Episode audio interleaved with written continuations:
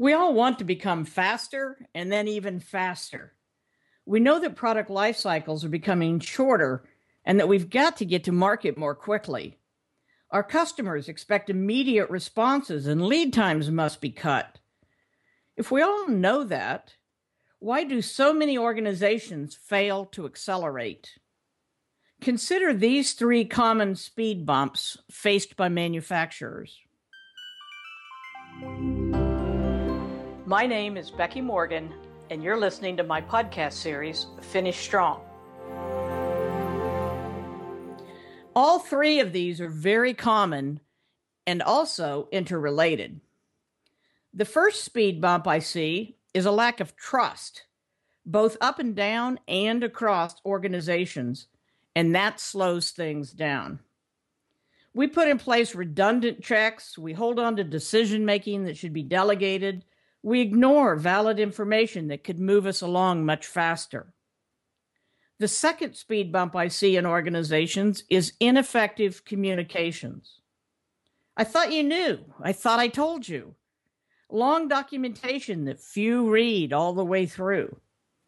The problems with communication don't end in a single department or in an organization, they extend throughout your supply chain. Now, many large companies have chosen to embed a resource into their customer's physical location to improve communication and ergo speed. That's one tactic, but certainly doesn't solve the problem. The third impediment to acceleration is antiquated processes. This is especially common in new product development, where engineers insist that creativity cannot be processized.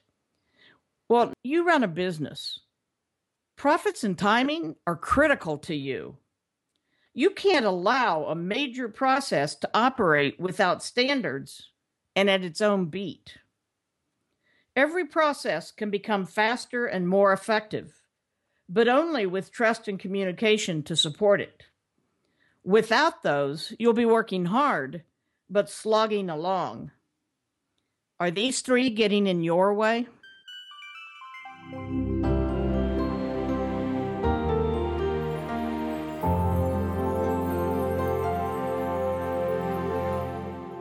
You've been listening to my podcast series, Finish Strong, with me, Becky Morgan. For more information, visit my website at www.fulcrumcwi.com.